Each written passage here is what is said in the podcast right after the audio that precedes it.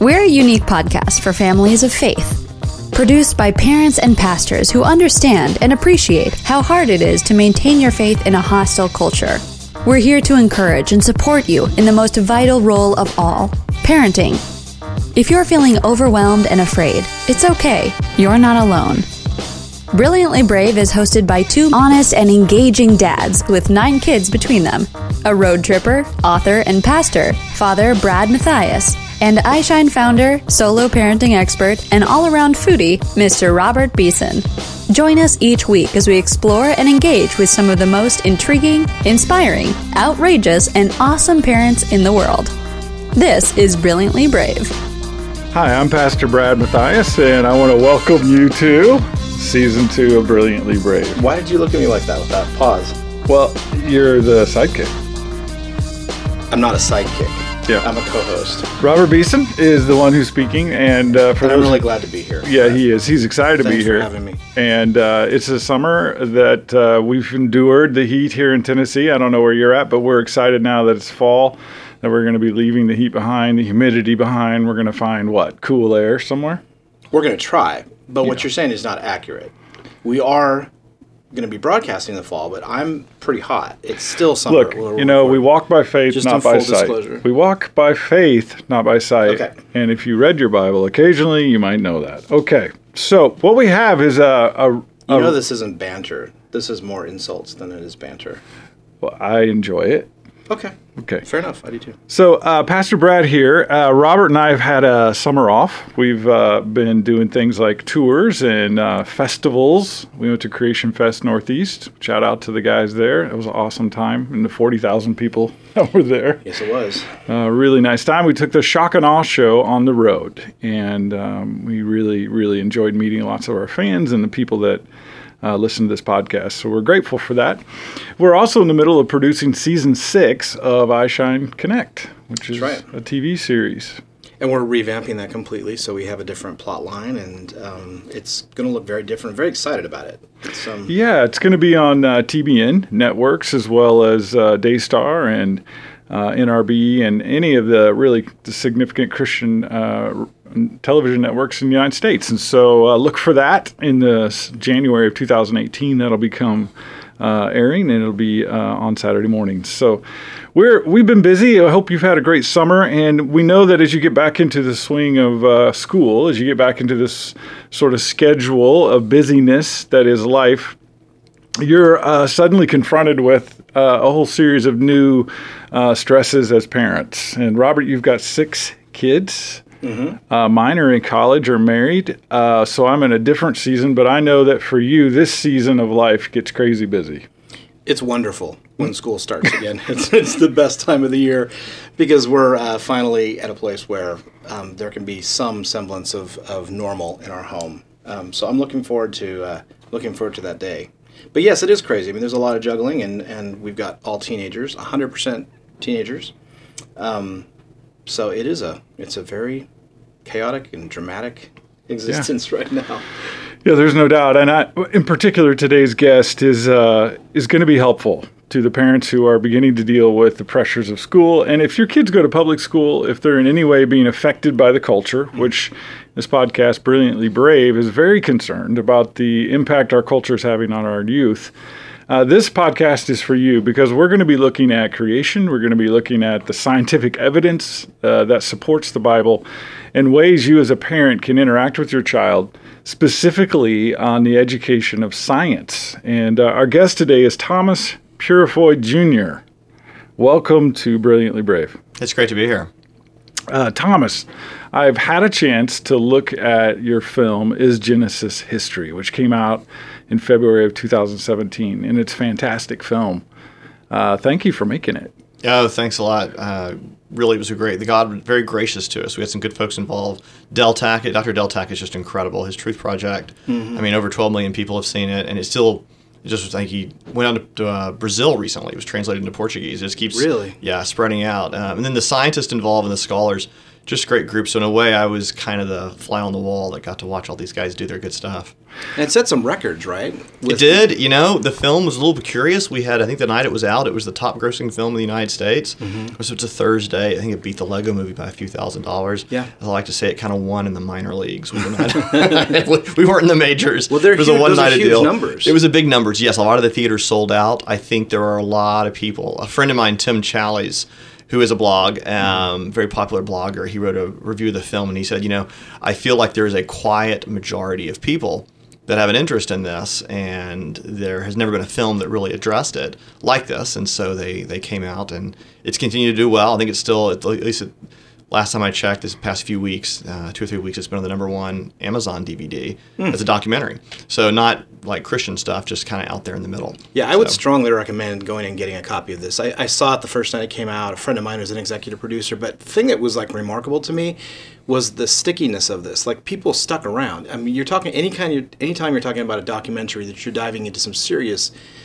facts and listening to scientists and listening to you know I'm I'm just going how long before my head explodes and you know I just kind of give up but there were people actually standing and sitting on the carpeted stairs um, watching and younger kids I wouldn't say like young young young but you know tweens and they stuck through the whole thing. I couldn't believe it. They even stayed to the end to the discussion at the you know at the table but um No, it's really a funny done. deal. I mean, we broke a lot of rules with this. When you're not supposed to have a documentary really more than 90 minutes or so, and it was Hmm. 110, I think. No, 100, not 110, 101 minutes. But with the extra piece, you know, we had Yeah. Q and A there. It's another 12, 15. So you had a it was a full two hours. Um, it's all talking heads. They're all use scientific language. Mm-hmm. A lot of them. I mean, these are PhDs. So when you say tone it down, that's like going from a nine to like a seven. So you're still like, you know, they the words all you just that's what it is the vocabulary and and we hit a lot of tough tough deep, complex topics. Yeah. And we put it all together. And I think that's testimony, though, that a lot of people are interested in this. that's right that's exactly right well well done Yeah, we, you know, I had a chance to review it, and um, you know, my background is in uh, medical healthcare, and uh, so I've been around a lot of scientific banter, and usually uh, you get whenever you look at a documentary, whenever you see something that, that has a scientific sort of core to it, you know, people tune out in about two minutes. You know, that's pretty much all they can handle. Is this, you know, we're we're really going cerebral when we look at documentaries. And I want to congratulate you. I think this would be very appropriate for a family to watch together or a church. absolutely Uh, youth group in particular would really benefit from a documentary like this because the visuals that you guys use are excellent. Uh, the way that you sort of simplify really complex issues. I can tell as a guy who's been involved in producing a television series, there's a lot of work behind the scenes on that. Tell us about what it was like to be the director, producer, writer of Is Genesis History? Uh, it was a lot of long hikes. So we hiked. I thought about that when I was watching. Like someone had to drive up there. There were grips. Oh, we there went. Were, like, I mean, Steve Austin. So Steve Austin is uh he. This is an interesting story. When Steve, who's the first guy, the geologist that shows up. Steve was actually a child prodigy. Not everyone knows this. He kind of would tell us stories because you're sitting in the car with somebody a long time. And he got telling stories how he had been grew up in Pittsburgh, and apparently there was like a like a tween show. Like he was like you know ten or something, and he would write in. It's like a science show, and they would put pictures up. You know, it was uh it's like an old TV show. So they would like show an image of something, and the kids had to write into what it is. And after it went on for like a month or two, the producers wrote his mother like, "Is this kid for real? Like he'd never." Is someone giving him this information? And they were like, no, no. She's like, no, no, he knows this. So they invited him on the show, and he was on a TV show, kind of like a the science kid, when he when he was a tween. So um, he started with his love of science, really as a young kid. And of course, I mean, he got his, he's one of the first guys getting his PhD in 1979, I think, 78, 79, um, in University of Pennsylvania, talking about coal. And he introduced the floating log mat theory. This idea, so where do all these coal, maybe these huge coal beds, but they're kind of curious. They have flat bottoms, they have flat tops, they go over like I mean, continent size. I mean, some of the coal beds we have that are here in the United States stretch all the way, if you kind of can trace them across Europe and into like the Soviet Union. Like what the hmm. the Soviet Union? It was the Soviet Union then when they was writing all this, but yeah, in Russia. What makes really, really big, huge things like that? Well, his idea was a global flood. So he actually came with this idea of a floating log mat. So if you get a flood, where do all the trees go? Well, they float. And what kind of trees are they? And so anyway, not to get too down into that, we talked about rabbit holes. That's a great example. And then one of the other PhDs laughed that he was the luckiest PhD ever. He had this idea of a floating log mat in 79 and 1980 Mount So St. floating log, just to stop you for a second, Yeah, that's yeah. basically like when you see a, a flood, you get all the wood You floating down in a basically in a in one layer. That's His idea was, about. yeah, so all this was so billions and billions of trees. So what would happen? They would get on the surface, they would roll, the bark would all scrape off, and it would float down and create peat because that's what we see in coal. Coal is mainly bark and wood, Hmm. um, and it takes 12 feet of wood product to make a foot of coal. That's a Wow. lot. So let's just think about hundreds of feet of coal in places. So what makes that? Well, then Mount St. Helens erupted in 1980, and sure enough, Spirit Lake went up 800 feet, took out all the trees around it. And you can go see pictures. Million trees floating in Spirit Lake. Like we actually filmed it up there. What in the film? When we went to Mount St. Helens, Steve was with us. So four years later, he put on a scuba diving suit and went down. And sure enough, all the bark had come off, and it was already making peat down at the bottom.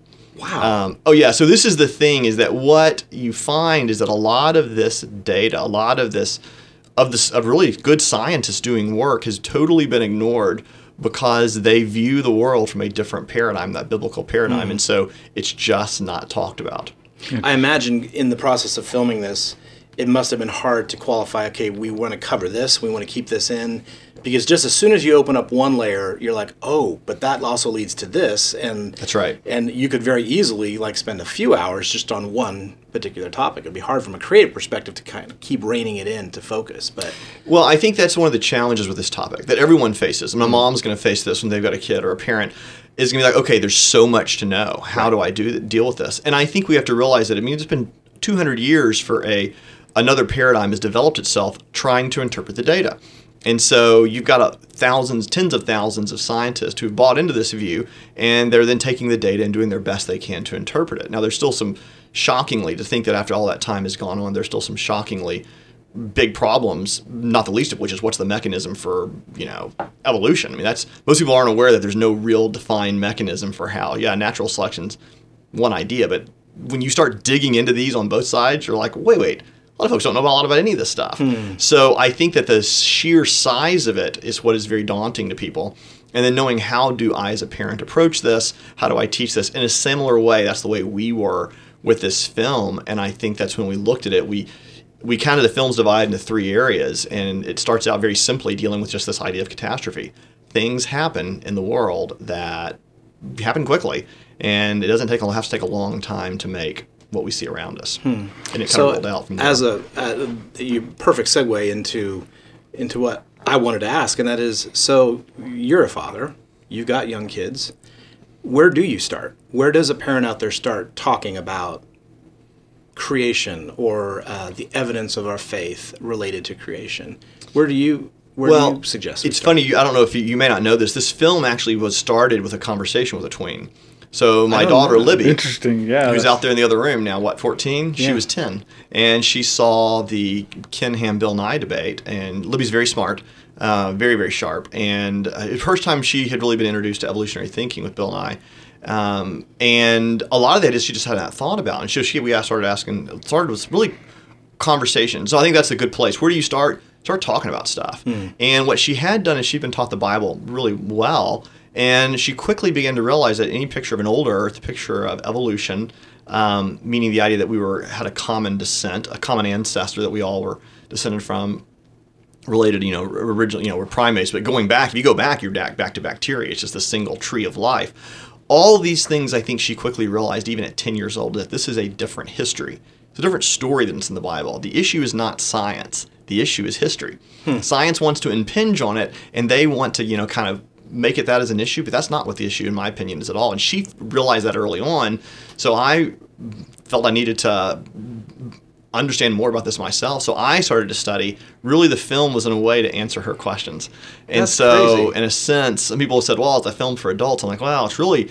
It's really designed for thinking people at all ages, Yeah. not trying to make it too complex, but also you can't oversimplify. So, where do you start? I think you start with questions and starting to ask kids what are they interested in? Because you don't know. I mean, you can jump in one area that may not care about that. I think that's the first good thing. Um, That's a good tip. Right. Yeah, and that that really um, con- confirms some of the experiences we've had working with the ministry iShine. We've found that tweens, uh, kids between the ages of seven and thirteen, uh, are really hungry to be treated like adults. In other words, they like to engage at a higher intellectual level than often we may think. They can. Yeah. They absolutely can. Yeah, and part of that is it seems to be a direct response to the digital revolution. So they've been exposed to all these ideas. They see and hear uh, really complicated thoughts every day on their smartphones or on the internet, and so it seems that their capacity to wrestle with these difficult questions and wrestle with their faith is not only expanded, but it's voracious. Like they're hungry for that. Have you found that to be true?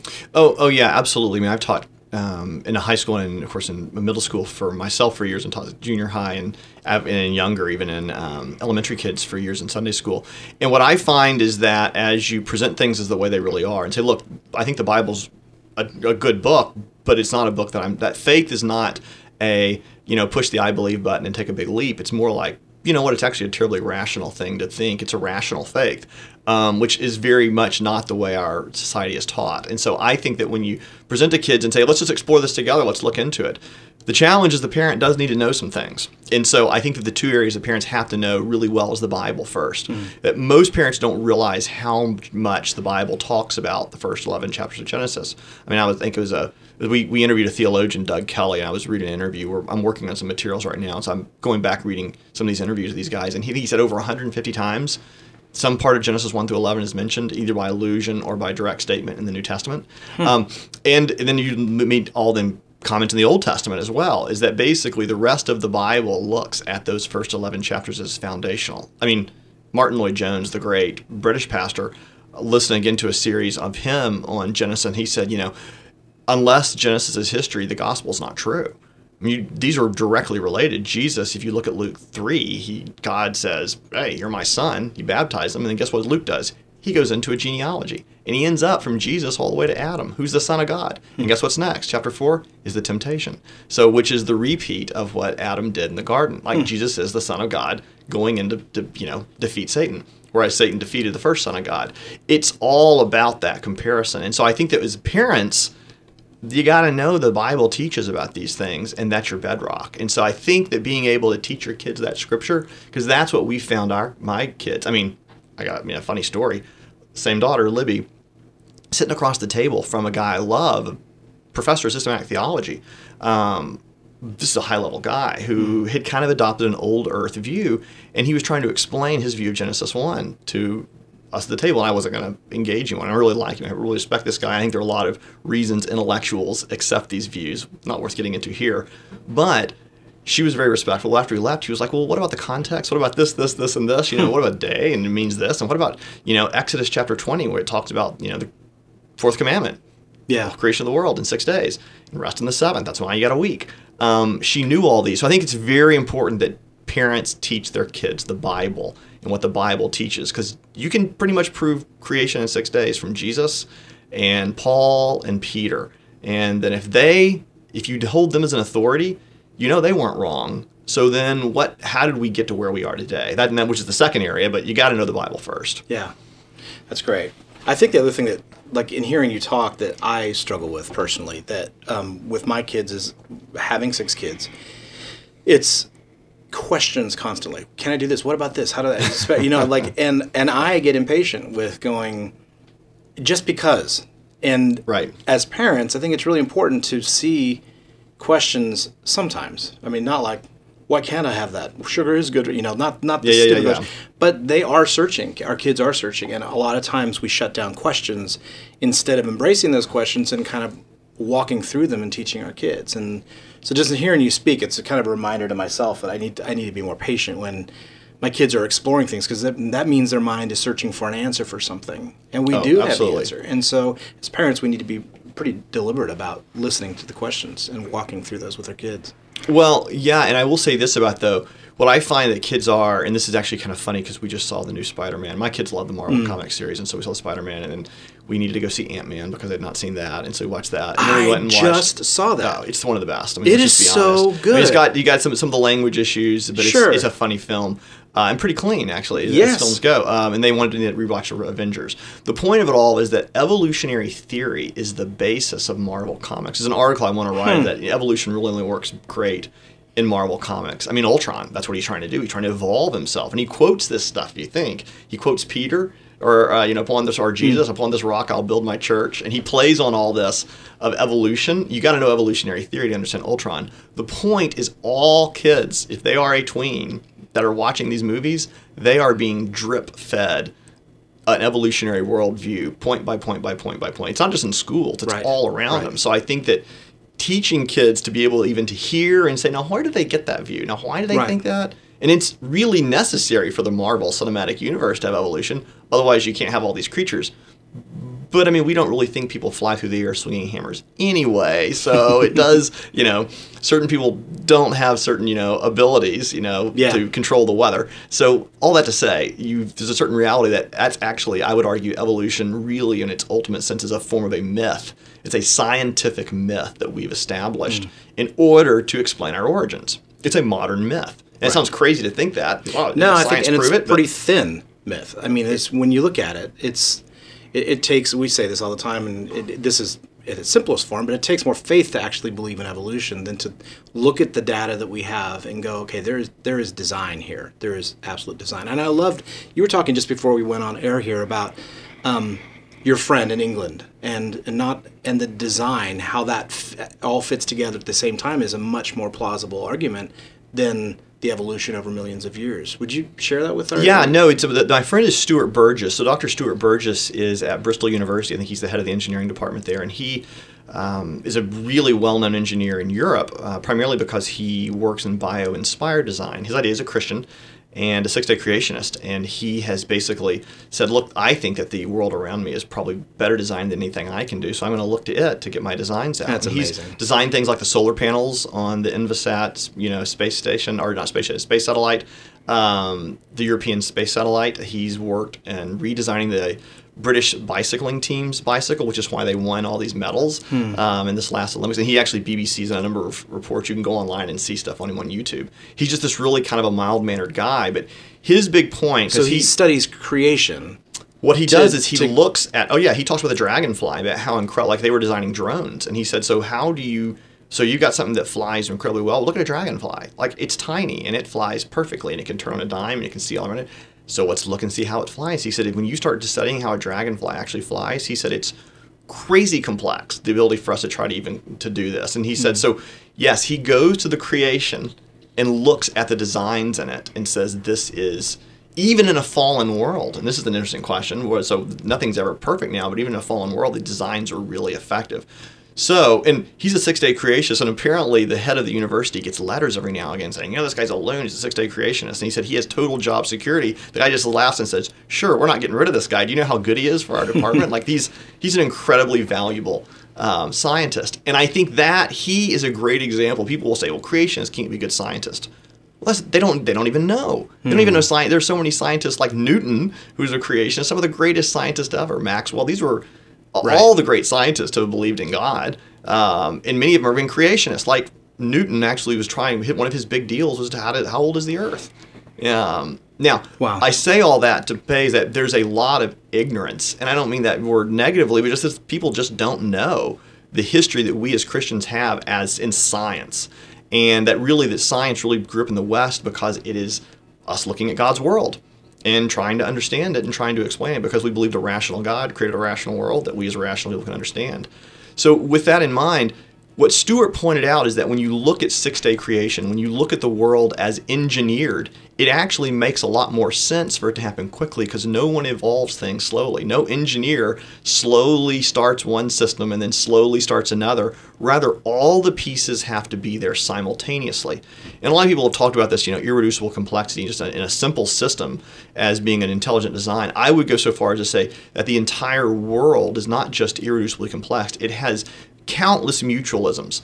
Um, for example, I'm going to probably mispronounce it, mycorrhizal fungi. It's a fungi that lives around roots, that the roots need to take nitrogen out of the soil to, to, to bring them in. I think if I'm going to get this right, Kurt Wise explains this. Sometimes I'll mispronounce it because it just gets complex. You can't have one without the other. Each lives on the other, and you hmm. have all of these mutual relationships, which of course we know that just from plants. We got to have plants to have. So think if the plants are getting out of the soil, we have to have plants to get oxygen. They need us for carbon dioxide. It goes around and around and around. So throughout our entire body, just the bacteria, we have living throughout us. helping us stay alive. We can't digest certain things without bacteria. So God has created a world that is so complex. All of the systems are totally interrelated. Six day creation makes the most sense for that because he would have done it quickly to put it all together. Hmm. I love that. I, I have been listening uh, raptly. You're obviously very passionate about this and uh, very knowledgeable as well. And I imagine that producing a film like this educated you extensively on some of the details behind uh, the creation question. I know one of our passions is to help parents build filters uh, for their kids. In other words, uh, some type of apparatus that filters out the deceptions and lies of our culture and allows the truth to come through. And it sounds like with the Marvel stuff, you're doing an amazing job of taking pop culture and using it to train and teach your children about the truth of, of Scripture. Uh, the the battle I think that parents engage with on a daily or weekly basis is how do they know what is not being filtered for their kids. In other words, what are their kids hearing and accepting and believing that the parent never had a chance to refute or to offer an alternative explanation. What I like about mm. this project is that it really goes into this area and opens a door. It's not the end of a process, it's the beginning of a process for a parent. So, watching this film together, sitting down as a church, a youth group, uh, watching this opens the door then. I believe that would be very, very practical and helpful for parents and pastors to begin a dialogue with a tween or a teen. And suddenly if you if you've had the experiences i've had with this age group once you open the right door it just all piles out. It's like yeah i think whole, you're right. there's just a tremendous amount of backlog you know things that they've been sort of uh, sitting in church for months or weeks or years and they're going you know this isn't quite what i'm hearing and i'm not sure what to do with this. And so uh, my encouragement as a pastor is this I look at this as a catalyst. This is a prompting, if you will, of a larger discussion of faith with kids, with young adults, and even older adults who maybe uh, are attending a church or engaged in their faith in a way that this has always been unsettling to them. Well, I think you're right. And the challenge we faced with this, it goes back to your first comment, Robert, about the the complexity of just putting what to put in here. This is a simplification, and it's a really the tip of the tip of the iceberg.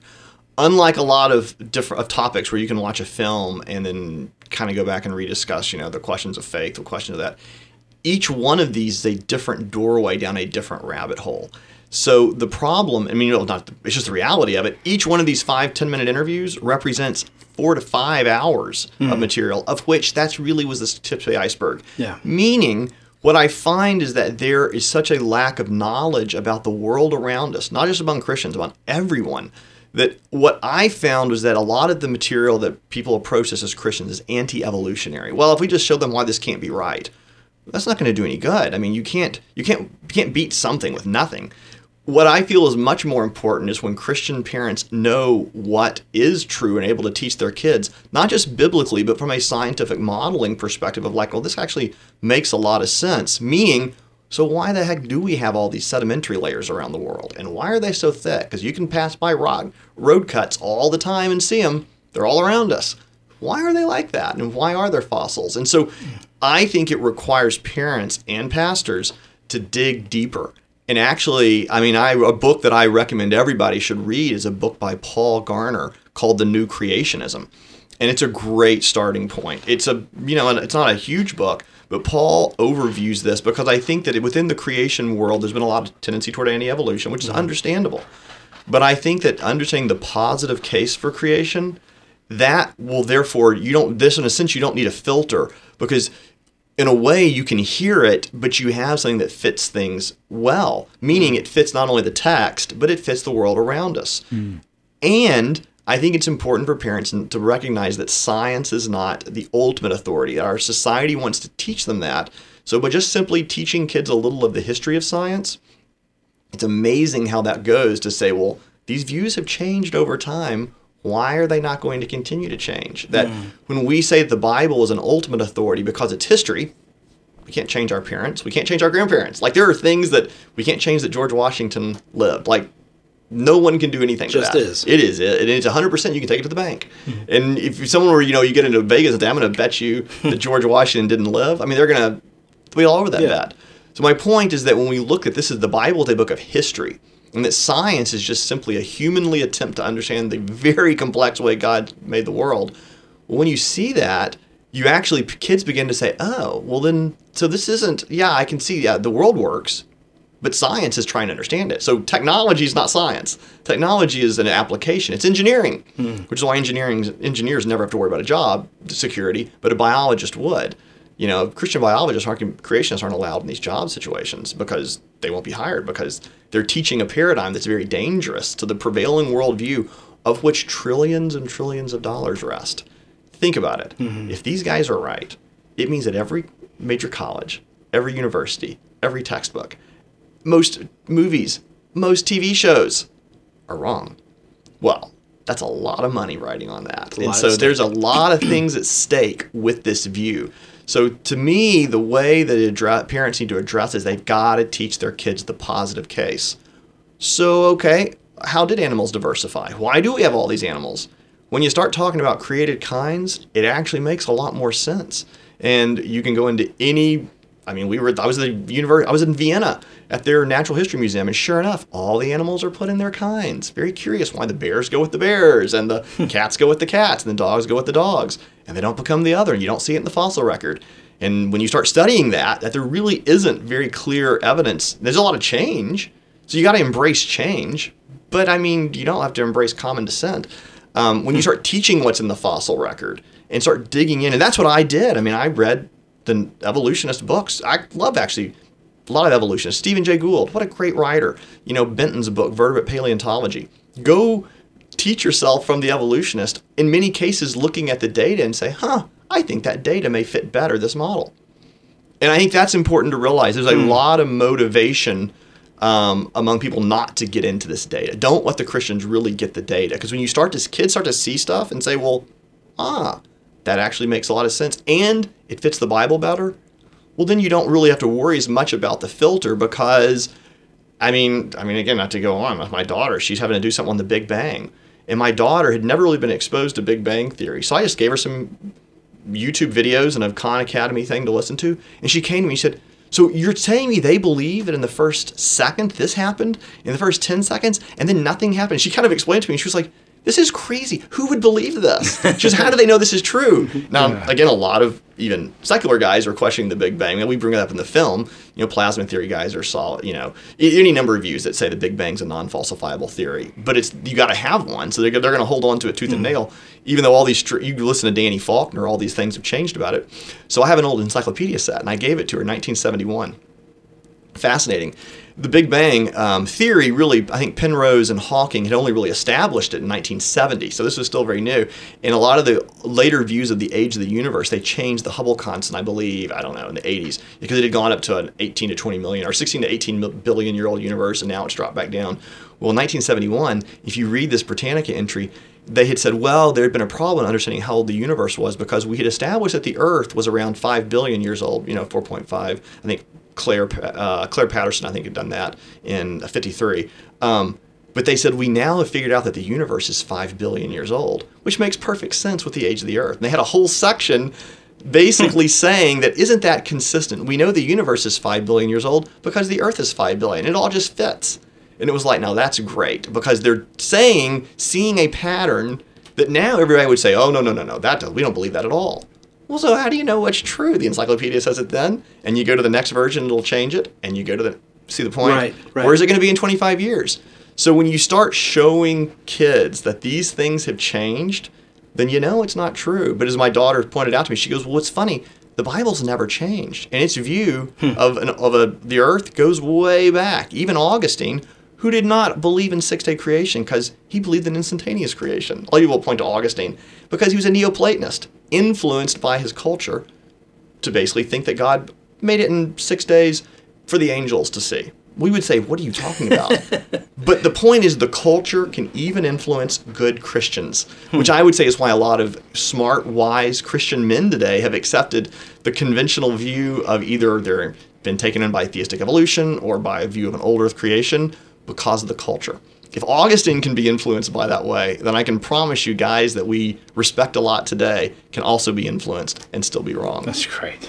Yeah, I think, I think that's a good place for us to try and wrap up a little bit. I I really want to applaud you for the work that you're doing in uh, educating Christians uh, about their faith and sort of tearing down the walls between science and the Bible. And I think that there's a oversimplification that's occurring in our culture where if you're a Christian, you have to sort of commit intellectual suicide when you go to to college or when you go to the higher educations. And so uh, we really want to promote and support people who are giving rational worldviews that also support and are consistent with the biblical narrative. And so uh, we want to endorse this. We want to definitely encourage our listeners to check out this video. It's available online. Uh, tell us where people can get your your movie. Yeah, so they can go to isgenesishistory.com. Has got all of our um, materials on it, and um, it's also going to, other than get into the film, we've got a lot of other resources. So we try to provide a lot of more ways because we realize this is complex, and as you even see, I have a tendency to go off in all these various directions. I think that the at the end of the day, it's important to, to realize that parents are going to have to do some work Right. on this one, and kids are going to do some work that sending them off to college and just saying, well, they've read a few things or seen a film, it ain't going to cut it. I mean, this is a powerful, this is the basis of the uh, non Christian worldview. And so it will be highly protected. And so children need to understand not only the creationist view, but they need to understand the evolutionist view pretty well. You got to know both sides, much as you would anyway with apologetics. You need to know both sides. Right. Um, but I think that that we are our hope is to provide parents more and more things. We have church resources, we have parent resources. Um, in a way, that's kind of what the film's about. Is like getting people to start the journey. It's not an end. Right. It's really the beginning. It's a great it's a great beginning and it's a great it's a great on ramp into thinking and talking with your kids about things that are are true. Yeah, and I think again, uh, parents are are going to readily identify how important this is. Their kids this year are coming home with science projects, with papers, with textbooks that directly contradict what those kids are hearing in Sunday school. And so to be able to have a resource where they can sit down with their kids and say, look, there are two views of the same event. And it's important for you to decide as a young adult what you're going to believe because what you believe about this is going to shape your identity. It's going to shape your future. And as Christians, I really strongly support any effort that we make to give our kids the ability to weigh out the options, uh, to not guilt them into their faith, to not intimidate them into believing in Christ, but to allow them to process that on their own and then embrace it for a lifetime. And so we thank you for being here. It's a real privilege. Thank you. Thank you, Thomas. Robert, I feel like I just got through science class. Yeah. Yep. I uh I don't know what to say. it's just it you know, I, I found myself like I know we're going down bunny trails, but I like these bunny trails and they all actually lead to kind of the same understanding. But my goodness, there's just so much. Once you start pe- peeling back the layers of this, um, it it makes sense, and it's just amazing that uh, that for some reason we as Christians we don't spend time I, I think did did you say this on the air or was it just off? Like, if you don't show what a real dollar bill is, you won't know what a counterfeit is. So, I like I like that idea of exploring. Okay, this is real creation. This is the real. This could have happened this way. That way, you can sense when it's not Yeah. true or real. uh, for me, it just it's really helpful to show that there there is uh, inconsistencies in our culture's insistence that the Bible is a myth. Yeah. You know, so science uh, educators, pop culture, movies, entertainment, everyone has created this uh, sort of message that to believe in Scripture, to be a Christian today, is to really abandon your logic or reason. And it's just sort of this knee jerk emotional thing, and that you're not really a serious thinker if you believe in the Bible. And I love the fact that a very serious thinker just spent 30 some minutes with us blowing our mind Yeah. about all the detail all Well, the facts that some of them support it. Uh, yeah. Yes, they are all the evidence support, but it just still opens up layer after layer after layer of like I just kept wanting to go deeper and deeper and if this was this, which we know to be true, then that must mean this, which mean the I mean, there's just not enough time in the day to actually explore everything. But yes, all the truth that he laid out for us was just mind blowing. Yeah, and it wasn't like generalities. You know, No. these these weren't like lofty statements. No, this know. thought that I, ne- I never thought of, but like, how did these these layers of coal get you know created, and then going talking about the log runs, so the log layer, where like if a Yeah. big flood happened, it would push. Makes sense. It Yeah. makes total sense. Yeah. I, I never heard that put that way. So Well, and then I was, you know, we said this in the post interview with him uh, before he left. It- I- the opening of this film is Mount Hmm. St. Helens, Mm-hmm. and and you don't know that until five, six minutes into the Until show. reveal, yeah. and and you're looking at this landscape that looks ancient, and then the you know sort of the the curveball is well, this has been 20 years, Right. You know, this this was formed in 20 years, Right. and you go, oh my gosh, how many other assumptions has science made or or educators made that are false? right, Yeah, I think it's a wonderful resource. I I had that feeling we could have talked all day with Thomas, absolutely, and he knows his stuff. he does. What's the website? We want to make sure we get our listeners to go to it. Um, it's uh, He's uh, with Compass Cinema. Uh, they're based But all the resources that you can get for this video, um, I'm trying to remember. I thought he said something. Is genesishistory.com? Yeah, is genesishistory.com. There's lots of resources to dig deeper into the film, but certainly start yeah, with the film. and and there's a quite a bit of detail about who the experts are on this. Hmm. You know, I didn't see any names on the film roster or on the website that weren't PhDs. oh yeah, like the entire crew there's like dozens and dozens of phds this is a very very high level documentation of the truth um, and it supports the biblical narrative of a young earth yeah, which is a debate uh, even Totally. within christians and i'm i'm not even sure where i stand on the young earth um, model but i definitely can see that there is a a biblical uh, there is biblical evidence to support what we as Christians believe that God could have created the earth in six days. That's not intellectual suicide to believe that. right. And most importantly, that God created things. Yeah. this didn't just happen. Right. Yeah. The the intelligent design thing is a sort of an issue you and I had to wrestle with a year and a half ago uh, when we were writing the shock and awe curriculum and kind of coming up with that whole live event, and we realized very quickly that the probability of a universe spontaneously coming into order was a leap of faith. Pretty much. Yeah. Pretty much. Yeah. So I think for parents, uh, they may uh, assume that their kids know this already. You know, they've been to church, they've been to church camp, they have had experiences with pastors where they've professed their faith. But I think the detail is important, especially when they get into junior high. Yeah. I think the thing that we need to let make sure parents know, and I know we're we're running out of time here, but is that this is complex and it is a lot to take in. So don't try to cover it all. Take a little bit at a time. Take a one step at a time, one lesson at a time, and start. You know, it's it's not just okay, kids. We're gonna sit around the table and now we're gonna dispel evolution. like just build blocks of of understanding because it is overwhelming when you see how many layers this is whether it's creation whether it's you know coal or you know um, spe- species or whatever. There's there's all kinds of avenues you can go down. Just don't feel overwhelmed. Just take one thing at a time. Yeah, one of the things that we were talking about at the end of our interview is this idea that help uh, parents form filters, uh, help them build uh, critical thinking in their kids. And I think this is a huge uh, stepping stone for a tween or teen who's beginning to wonder, "Hey, is this all true?" Um, and here's a here's a great project. Here's a great product that uh, parents and pastors could use to begin that journey with their kid. i completely agree that's great Yeah. Well, uh, thanks for tuning in. Uh, this is a, a really new format for us on season two of Brilliantly Brave Parenting, and we hope you like it. We look forward to hearing from you. You can email us at info at ishinelive.com.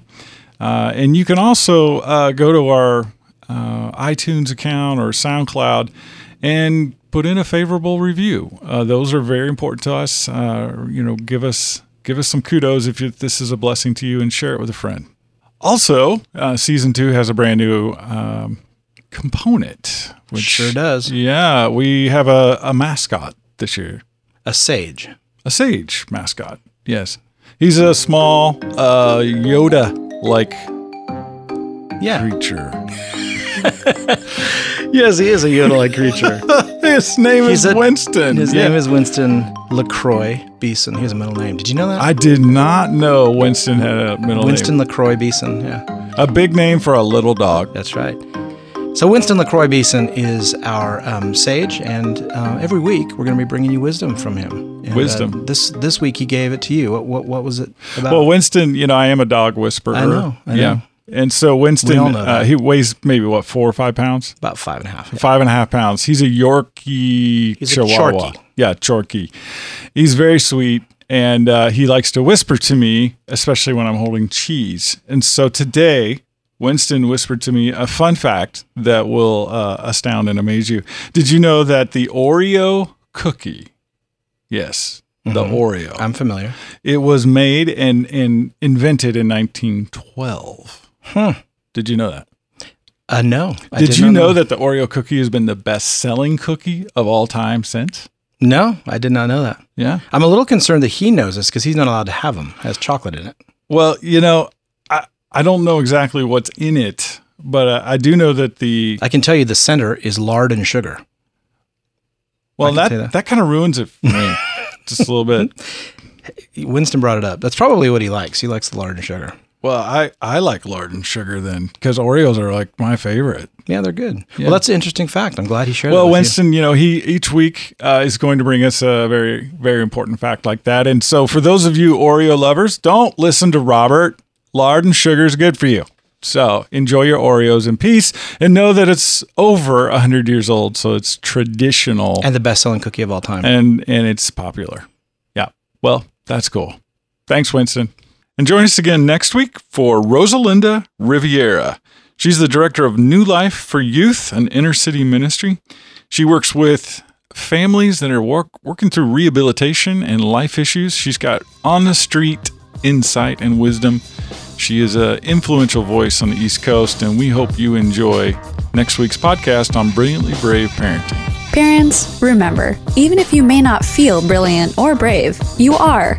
For God gave us a spirit not of fear, but of power, and love, and self control. And I am not ashamed, for I know whom I have believed. I am convinced that He is able to guard until that day what has been entrusted to me. 2 Timothy 1 7 and 13. This podcast is a service of iShine Ministries and the Tween Gospel Alliance, all rights reserved. Donations to Brilliantly Brave are tax deductible at iShineLive.com. Review and subscribe to this podcast on SoundCloud, Stitcher, iTunes, or on our webpage. And read our blog and connect with us at WordPress at BrilliantlyBrave.com. Thanks for joining us for another episode of Brilliantly Brave.